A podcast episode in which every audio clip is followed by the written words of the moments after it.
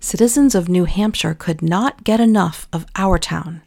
We felt about the play the way other Americans felt about the Constitution or the Star Spangled Banner. It spoke to us, made us feel special and seen. Mr. Martin predicted a large turnout for the auditions. Ours was that kind of town.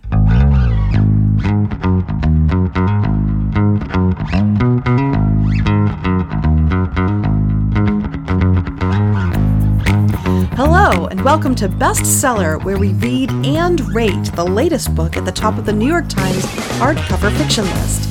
20 minutes with us, and you'll know whether to read it or regift it. I'm Barbara. And I'm Brian. Today we're reviewing the novel Tom Lake by Ann Patchett, which entered the list on August 20th, 2023, and spent two weeks at number two, just behind Fourth Wing, and then rose to number one on September 3rd, and has been back at number two for the September 10th and 17th lists. Behind Fourth Wing again?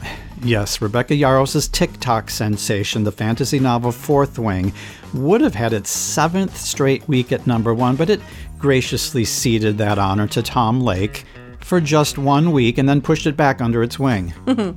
Gives us a good reason to read some Ann Patchett. Yes. Before we get to Tom Lake, anything else happening on the September 17th list? Yes, three new bestsellers The Breakaway by Jennifer Weiner, Happiness Falls by Angie Kim, and one I'm especially excited about The Girl in the Eagle's Talons by Karina Smirnoff. Is that the girl with the dragon tattoo? Yes, also known as the Millennium series, Stieg Larsson originated the character of Lisbeth Salander and wrote three books about her, which, remember, were published just after he died. So then David Lagercrantz continued the series with three more books, and now we have another author taking up the series. That's cool. So, what fell off the list? Well, Dead Mountain by Preston and Child tumbled off the cliff. also gone After That Night by Karin Slaughter. Or should we say Karen's laughter? Ah, so you do listen to my little quips. Your quips and your japes. Which is, what's the difference? I don't know. I'm glad you listened to my quips and my japes. Also, The Five Star Weekend by Elin Hilderbrand, which we reviewed three episodes ago. I remember it well. Is sadly gone after 11 weeks on the list, three of them at number one. Even the best getaway weekends must eventually come to an end. True. But if anyone still has that book in their to be read pile, I would encourage you to check out the 40 track playlist that we built on YouTube Music called the Five Star Weekend Playlist. It's a fun way to have all the music mentioned in her novel ready to hand as you read the book. All right, well, let's talk about our new number one. Sure, what do we know about the author? Ann Patchett was born December 2nd, 1963, in Los Angeles, the daughter of Frank Patchett, who was the police captain who arrested both Charles Manson and Sirhan Sirhan, convicted as Robert Kennedy's assassin. Oh, impressive. Yes, Patchett has published nine novels and five books of nonfiction, starting in 1992 with the novel Patron Saint of Liars. The Dutch House, her 2019 novel, was a finalist for the Pulitzer Prize in Fiction. Mm. Bel Canto, 2001 novel, won the Faulkner Award and the Orange Prize for Fiction, and was adapted in 2018 as a motion picture with Julianne Moore. And we saw it last night. What did you think? I thought the movie was great. It was quite well done. It told the story of the real life hostage crisis in Lima, Peru in 1996, where a whole slew of statesmen were held hostage for about four months before their captors were executed and they were freed. Mm. And Patchett added some details to the story, and it was quite compelling. I think she added the opera singer who was caught up in it, and that was, yes, that was very compelling and dramatic. And, you know, it shows us the range of this writer. I I haven't read much of her. I haven't read any of her work until this novel. And looking through her nine novels, the summaries of them, they're all about different topics, different places and times. And that's kind of impressive in itself. Yeah. So Ann lives in Nashville mm. with her husband, Karl VanDevender, a physician. She opened a bookstore in Nashville called Parnassus Books back in 2011. The tagline Independent Bookstore for Independent People which I find a little exclusionary. Like, what if I have codependency issues? Are they going to card me at the door?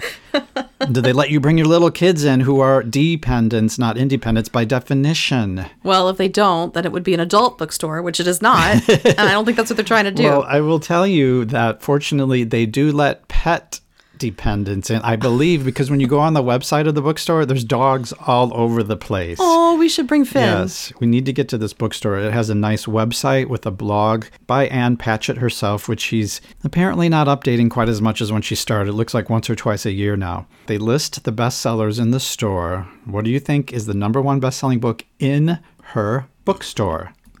Uh, Tom Lake. Yes.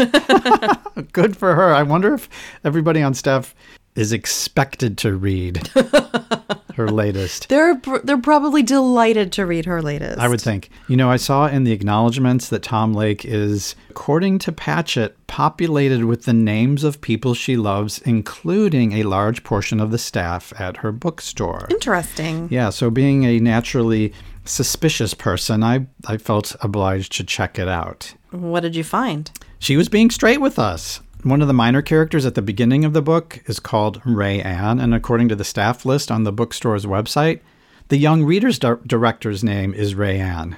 Never doubt Ann Patchett.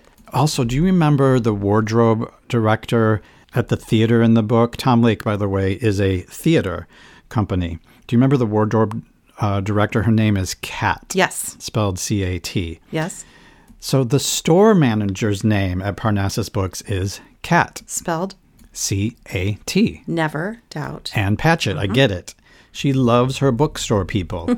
and the store itself, you can tell from the website.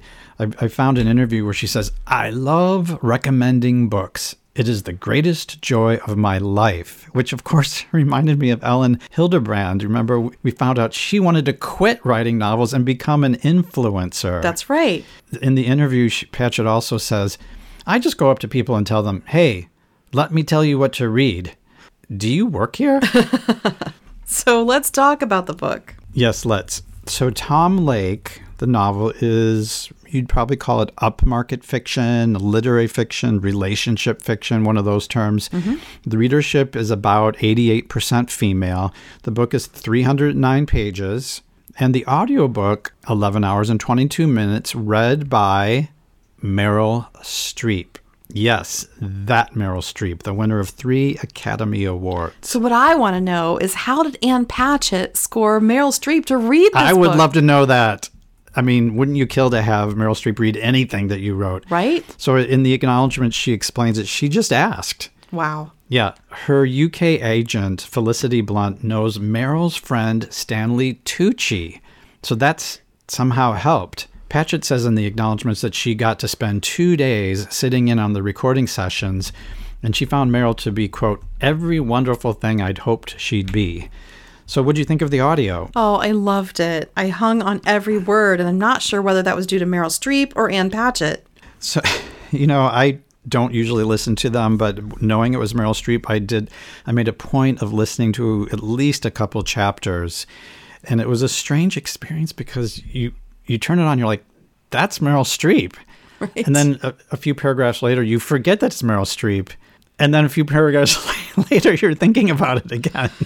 Well, what's so funny about it is I know what Meryl Streep looks like, Yes. and I've seen her in movies throughout, you know, decades, and so I could imagine her younger. She embodied this character, and that's what I was imagining. Well, that's true. We don't usually know anything about what the readers look like. Right. So let's talk about the story of the book. Tom Lake is structured as a story within a story. In the framing story, it's 2021, hmm. and 57 year old Laura Kenison is working the Michigan cherry orchard she owns with her husband, Joe. They are cocooned there with their three 20 something daughters Emily, the oldest, who wants to inherit the farm and run it, Maisie, the middle child, who is starting her third year of veterinary school in the fall, and Nell, the youngest, who has just finished undergrad and desperately wants to begin an acting career, but can't because live theater is shut down due to COVID. Right. So that's their pod, as we used to call it, or some of us used to call the little circle that you don't socially distance from. Um, just the five of them, the two parents and the three girls. But there's also another one, Benny, who is Emily's long term ben- boyfriend who lives down the road at his family farm. So that he's part of the pod as well. As they go through the long, strenuous labor of picking cherries by hand without the benefit of all the workers who would be there but not for COVID, they tell stories. Hmm. Well, one story. The three girls are eager to hear about their mom's first career when she was a promising young actress in film and on the stage. In particular, they want to hear about Laura's relationship with Peter Duke, a very famous, very charismatic film actor, think Brad Pitt or Johnny mm. Depp, with whom their mother was briefly involved sometime before marrying their father. Right. So the book alternates between what's happening on the Michigan cherry farm in 2021 and the story that she's telling as they pick of how Lara got into and out of acting and what really happened between her and Peter Duke. The daughters are captivated by this story because of a phase Emily went through when, as a teenager, she somehow became completely and utterly convinced that the movie star Peter Duke was her real father, to the point that she wanted to find him and move in with him. We learned that Laura met Peter Duke before he was famous, when she was playing the role of Emily in a summer stock production of the classic American play Our Town. Peter, just a couple years older than Laura, was playing Emily's father. The theater company is called Tom Lake, and it's in the Traverse City area of Michigan. We meet Laura's friends and fellow performers and learn all about the summer stock theater scene back in the late 1980s, with periodic breaks to come back to the present and see how Laura's daughters are receiving the story and how they're doing picking all those cherries. so, what did happen to Laura's promising acting career? How did she end up on a cherry farm? Was Peter Duke really Emily's father? And if not, is she ready to accept the sad, boring truth that her real dad is an ordinary farmer, not a famous movie star? For answers to these and many other compelling questions, read Tom Lake. As we did. Okay, so let's talk about what we thought. Grab and grip is our first category. It had it had a okay grab and grip. I definitely enjoyed reading it and look forward to the times when I would be able to sit down with the book. I gave it a three for this category. I would say her writing has a cozy feel. I trust that she's going to take care of her readers, keep the story moving along, keep it interesting. I also was interested in both storylines, both what's happening on the orchard today during COVID times and what was happening with her acting career back in the late 80s. So I stayed with the book pretty well throughout. What about you? So for me, this category was strong. I hmm. loved the slow spinning out of the story. I loved the tiny little reveals as you get acclimated to the story. You realize this is not the story, but a story being told within a story. I love the details of the young Lara realizing that adults are not all that with it. She's just such a sweet character that's sort of coming of age throughout the story. Mm-hmm. And I gave it this category of four.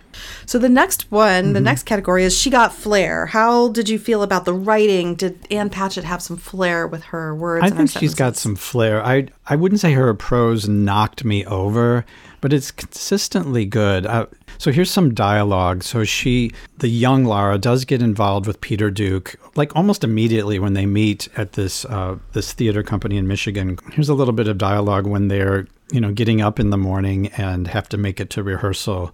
Peter says, "You've got to be disciplined." Either breakfast or sex, not both. you have to choose. And then Lara's thinking, I was making good choices these days, which meant that by the time we rolled apart, there wasn't even a moment for coffee. so she's a good writer. There was another. Here's another example when la- later Lara gets injured and she's on crutches, and she says, "I was like one of those clever crows who could use a stick as a tool." Uh, and the last example I'll give of her flair. Now we're back in 2021. And it's the 57 year old Laura remembering what her kids were like when they were little. Do you remember this? She says, They are reminding me now of the years when they were small, and I felt like the children would eat me. Nell was was eating me, still at my breast, and the other two rushed to crawl in my lap whenever I sat down. I thought, Joe will come home and find the three of them framing out a playhouse with my bones. That's her flair. I thought it was pretty good. I gave this category a three, and I'll add one more thing. There's artistry in how she interweaved the two time periods. Each time she moved from the past to the present or the present to the past, I was kind of looking forward to getting back to that period. So there's some inherent suspense there that she was crafting very well. And I also point out that she tied it in with the play Our Town. Yes. you know there's some good writing there. That's a sort of part of the literary quality of the book is she's drawing themes from our town and and we're you know we're using literature to reflect on literature. Kind of like our last book barbara kingsolver's uh, demon copperhead where she was reflecting on david copperfield the, the classic novel by charles dickens. Yes. so i gave her a three for flair I thought her flair was strong. I had a couple of examples. One was she was describing her children when they were young and and sort of obsessing about this Peter Duke character who was a mm-hmm. movie star and they did have those his movies to watch. And she said they were loud in that piercing way of girls. And then it went on. We might as well have cut each girl a heavy slice of chocolate cake soaked in espresso, then stood back to watch them lick the plates. They were relentless. I just love that. Um, and then another one when she was describing her herself um, in when she went out to LA before you know when she was starting her film career, and she said, I popped a kumquat in my mouth the way bored girls in LA will do. The sourness was akin to being electrocuted, but I betrayed nothing. Maybe I was a better actress than I thought. Quality is high throughout, Yeah. very consistent. She's a good writer for sure. So I gave it a four. The next category is Beam Me Up. Um, so this is the world building category. So were you transported to another world? Actually, in this case, two different worlds the Michigan Cherry Orchard and the Our Town Productions that got her there. I, I was, and I, I gave this category 3.5. And I'll tell you, I enjoyed being acquainted with both of the worlds. You know, you and I are pretty heavily invested in theater, but there's always more to learn. And, and learning about this this slice of what's called summer stock theater in Michigan in the late, is it the late 1980s or the early 90s? I think it was the late No, 80s. 80s. was quite interesting and, and she developed that at some level of detail and I, I had fun being there for a while and then the, the thing about the cherry orchard in michigan it was sort of interesting i have to say that i didn't get drawn into that world quite so much i'm going to make another comment about that but before i before i do let me point out there's actually a third world if you think about it and that's the covid world mm. it's not just a cherry orchard in Michigan, it's during the lockdown that we all just went through and our novelists are one by one starting to write about. Now, I want to say that she didn't write about it in great depth and detail, but the fact that they're cocooned or isolated or however you want to put it is like central to the story. That's why they're talking to each other so much. And she's reflecting as a 57 year old mother how happy she is that her daughters are all there. It reminded me of how, yeah, there were many, many things that we all hated during those lockdowns, but there were a few unexpected blessings as well. So that's kind of like the second and a half world that this book is about. I did want to say for the the cherry orchard world, it didn't quite get there for me in the sense that everybody loves this world, this farm in upper Michigan, and I didn't get it. And I think there was some something maybe in the way she wrote it that didn't bring that out. For me, I, I couldn't figure out why everybody, and I'm talking about theater people who went up there to visit as well, they were all gaga over this, and that's okay. But why? I needed a little bit more to understand what is the draw of this world. Clearly, she lays out how much manual labor it is, how much responsibility it is. She has sections on how financially difficult and unstable that industry is. What's the draw? That never came across to me clearly. So I ended up with a 3.5. What about you? Well, this was a strong category for me as well. I, I was able to generate very vivid images of each of these worlds, and I thoroughly enjoyed hearing about them. And along the way, she wove in the kinds of things you want to teach your daughters. You know, so it's almost like a fourth world. So the the worlds are the children when they were younger. You're learning about them. The present in hmm. 2021 her, Laura, when she was younger, but there's also this world that she's helping them come to grips with the world as it is, as opposed to the childhood fantasy world that they were thinking. And this particular excerpt that I want to just read very quickly is about uh, you know a young woman confronting the horror of learning about the casting couch. If nell wants to get involved in theater and she's shocked and horrified that her mother once confronted someone who may have been suggesting or or not that she would be auditioning on the casting couch so to speak and and so this little excerpt nell says it's terrifying and then Lara goes on it, and now I see the tears in her eyes. The idea that in order to get to do this thing that you really want, you might be told you have to do the exact thing you'd never want to do.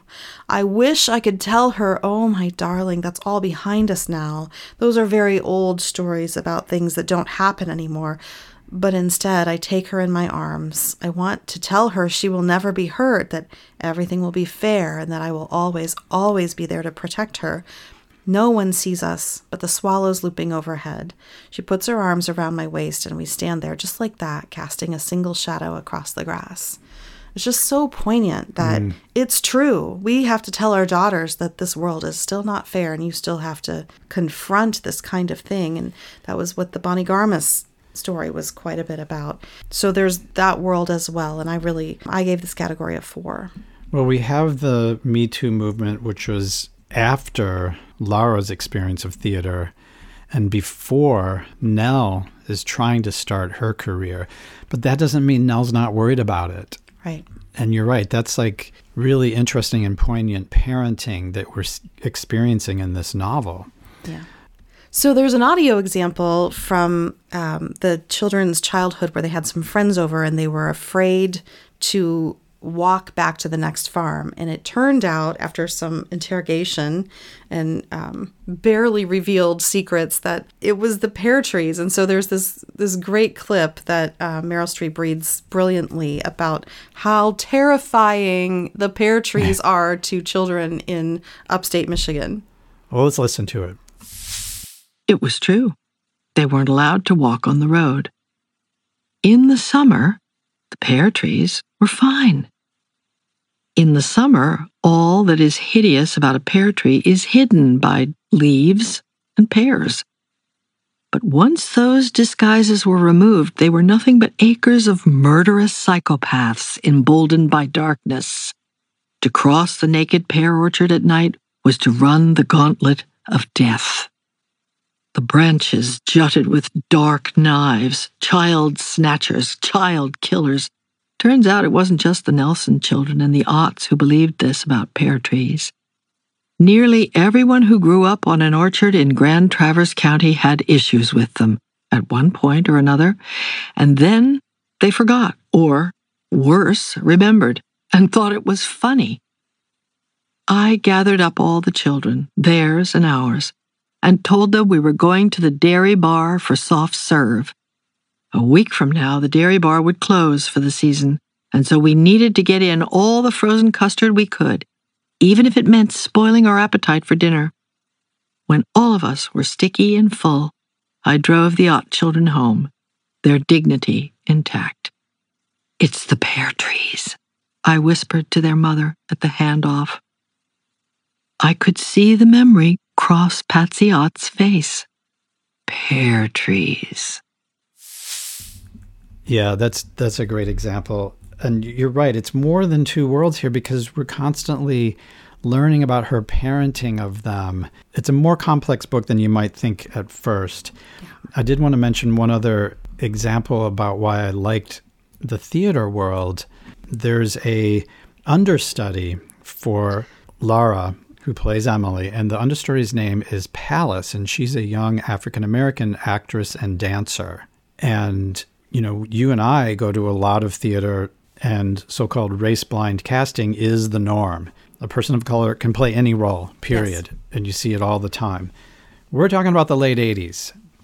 Not so much. So it's a very interesting exploration of what it meant to have a, a black understudy for what most people would consider a white character. And there's this remarkable scene where Lara gets injured and Palace has to step in and Lara's in the audience watching their reaction. I'll just read it.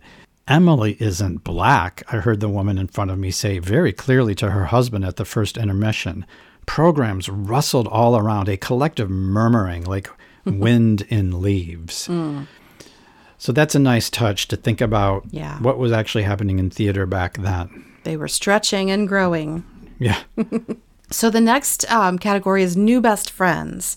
So how did you feel about the characters for the for this category? I liked the characters in the Orchard World fine. I liked them. I wouldn't say that they're my new best friends or that I found them that interesting or fascinating, including the protagonist of the novel. I found the theater people much more interesting. Peter Duke was quite a character, so to speak. He, not only was he famous and charismatic, he had a, a couple of wires loose, and it was interesting to watch her try to interact with him. Uh, he had a brother, Sebastian, who they called Saint Sebastian, that I thought was quite interesting. Of course, Lara's understudy Palace was interesting. Um, I only gave this category a 2.5 because the the family itself, Joe and Lara and the three daughters, did not grip me as strongly. Um, but I would like to give an audio example here of another character from back in her theater days called Uncle Wallace.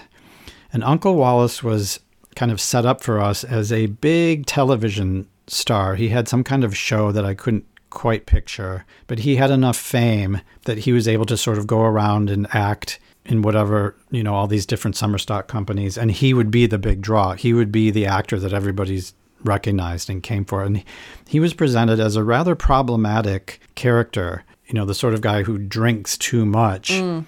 and shows up to rehearsal late, but somehow always hits his cue when it's time to perform. Mm-hmm. And she she creates this kind of amazing scene where his health is collapsing, and in fact he's not long for this earth and he collapses on stage but not until he finishes It's the remarkable. scene Yeah. and she's right next to him on stage yeah. so why don't we listen to that as our second audio example I helped Uncle Wallace sit, and he kept his arm around me. This was not the way the play was meant to be staged, but people told me later it was very affecting. The stage manager sitting there among us, saying his final lines. And he did say the lines, every last word of them, even though the electrical current I had seen before had him in its teeth now. I didn't move. None of us did. We used the full force of our lives to listen to what he was saying, as if the purity of our attention was holding him up. Uncle Wallace talked about the stars and how the earth was straining, straining to make something of itself, and how it needed to rest. In all my life, I had never heard anything spoken so beautifully and I felt certain I never would again. No sooner had the curtain come down that he pitched into my lap, bringing up an endless convulsion of blood. Blood poured from his mouth and pooled in the fabric of my white wedding dress, spreading, soaking. I had no idea how a man could lose so much blood and still be alive. I did my best to hold his head up while the rest of them ran to call for a doctor in the house. Yeah, that was quite a remarkable scene. It was just very memorable, very dramatic and touching. so what did you do for, give for new best friends So for me, this was one of the strongest categories. Hmm. I loved her character. I mean, remember, Meryl Streep is what I'm imagining. I love her too. you mean you love the main character laura Yeah. okay She's just a little bit older than I am, and I wanted to sit down with her, hear all her stories, get to know her children, introduce my children to her. I loved you made a new best friend I'm telling you, I gave this category a 4.5. So, what about all the feels? That's our last category. Uh, What was it, the emotional impact for you of this story? Well, I enjoyed the book. I, I did, but I didn't have a lot of strong emotional reactions throughout. My one strong emotional reaction was at the end, and I'm going to just say it was very negative. So, hmm. what I'd like to do is hear your feeling about this category, all the feels, and then then do a spoiler alert alarm and talk about the ending. So, Okay. let's, I'm just going to say I gave a one to this for this category. Oof. What about you? My score was a 3.5. It was a, it was a little lower than my other my scores for the mm-hmm. other categories. This was not a story that had some big climactic emotion or one big dramatic overwhelming feeling. Hmm. For me, it was quietly impactful. It was deeper and it was lasting. It didn't go out with a flare, but it went out, you know, like a quiet. L A R E. yes. It didn't go out with that kind of. Okay. It wasn't like fireworks, it, but it didn't fizzle out either. It just it's sort mm-hmm. of like the idea is that this these people are still living and there's you know still continuing, and we got to see a little slice of their lives at various points. So I was a little sad when it was over. I just liked I liked it quite a bit. So I, I think I read that. Sh I hope I got this right. That she's actually writing a screenplay for this. oh wow, So maybe we'll get to visit this this world again. I hope they find a way to get Meryl Streep into it. Wouldn't that be awesome? I That would would. be I would definitely go to that film. Yes. So you gave this category a th- what'd you say? 3.5. So when you combine all of our scores, and remember we're going to talk about our combined scores, and then we're going to come back and talk about the ending after we warn you. Yeah. When you combine all of our scores, it's a 3.3 for this book combined. But it's it's the second one of the of the year so far where we really had two different ratings. Mine was a 2.6, yours was a 4.0. Yeah. And that's the second biggest gap in our ratings since Fourth Wing, which I gave a low two and you gave a low four. Yeah. So with that combined score of ours, Tom Lake actually ranks fifth out of the 14 novels we reviewed this year, just below Happy Place. That seems right. by Emily Henry, and just half a star above the five star weekend. I, so it's yeah. That seems about right to us intuitively. Uh, comparatively, our 3.3 compares to a 4.4 average on Amazon, 4.23 on Goodreads, and 4.33 on Storygraph, which gives it an average social media score of 4.33, which guess where that puts it? Seventh out of 14 Oh, interesting. when we rank by social media scores.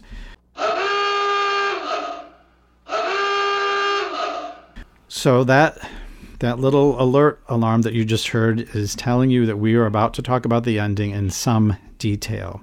That way I can explain what went wrong for me at the end of the book. Are you ready for that? yeah, so if you don't want to hear the end, go read the book and then come back. Yeah. Okay, what happened? I was furious. I was angry at the end of the book. Wow. Ann Patchett brings up a deeper theme in the middle of the book. Now, I characterize her writing style as cozy. I don't know if that's true of all of her novels, but this one has sort of a cozy feel to it. In other words, not super deep into social issues or problems, unlike, say, Demon Copperhead. Fine, I have no trouble with books like that, but she did bring up a very deep theme in the middle. And that's when her daughter, Emily, who is essentially engaged to Benny down the road, they both want to be Cherry farmers. cherry farmers, and she reveals they're not going to have kids. And this is how she puts it the daughter, Emily, the oldest daughter. It's bad enough having to worry about what's going to happen to the farm. I can't imagine worrying about what would happen to our kids. Lara, the mother, says, Every generation believes the world is going to end. And she says, Is that true? Did you and dad think it was all going up in a fiery ball? Okay, so there it is. Not only are they not having kids, but it's because of what's happening in the world. So I was very interested through the course of the novel. How is this going to be, if not resolved, at least handled? Do you remember how she handles it at the end? Yeah. This is where I was livid. I'll just read it. Very end. We can see everything from here. They're on the orchard. They're actually up in the cemetery portion Right. of it, which parallels our town. Exactly. We can see everything from uh, from here. I would say that there has never been such a beautiful day, but I say that all the time. There is room up here for all of us, meaning the cemetery, for me and for Joe and our daughters, for their partners and their children, because this is the thing about youth. You change your mind. Despite everything we know, there may still be children living on this farm, and someday they will be buried here with us. Sebastian can come too. Where would he be in the world except with his brother, here with us? So that's all she does with it. She literally says, she's going to change her mind. And I'm like, if you're going to bring up a major issue like climate change and the way it's affecting young people who are actually deciding not to have kids, do not dismiss it by saying, well, they'll change their mind. They're young. We're still going to have grandkids. Everything's going to be fine. That infuriated me. Okay. If you don't want to hand, if you don't want to address the issue, then don't bring it up. But don't dismiss it like that when this is such a serious issue that people are making life decisions about it. That they're they're afraid to have kids. I found it very dismissive, and it was my one strong feeling in the whole book. So that's why the score was low in All that category for me. Can I react to that? Please do. So I accept your strong reaction, Mm-hmm. and I understand that you were angry by that. I didn't find her dismissive. She didn't say, You'll change your mind. She left it possible that she might change her mind. I find myself in the same position. My daughter has professed that she may not have children, and that is her choice. Hmm. And if she doesn't, then I will love all of her dogs and all of her fur babies for the rest of my life, Which she will have. which she will have. And if she does change her mind, then I will also welcome that. But it's it's a boundary violation for me to do anything more than accept her choice. So I while I accept your anger, I don't think that it was Lara's story. This was Lara's Lara's story. Mm-hmm. It, it's not for her to like. What else could she do but accept her daughter's decision I don't know, and but leave room? I don't know what she should do, but Ann Patchett is a very good, very accomplished, very experienced writer. She knows how to handle a theme. This is not it. This is dismissing a theme that she brought up. That's why I reacted so strongly. It's mm. it does come across as dismissive, and it's one of the biggest issues facing all of us right now.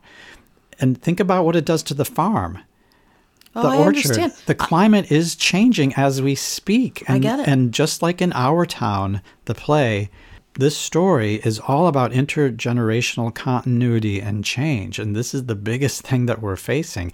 Is the state of Michigan even going to be able to support orchards in 20, 30 years? Yeah.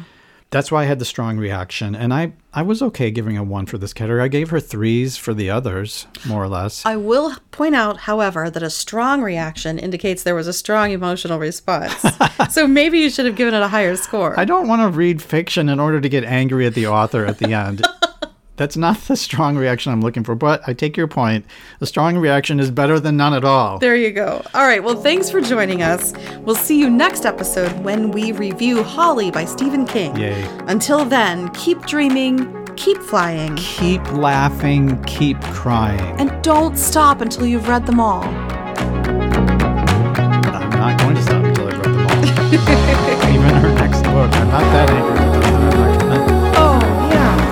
Greg, I may read some of her earlier books. I think that'd be a good idea.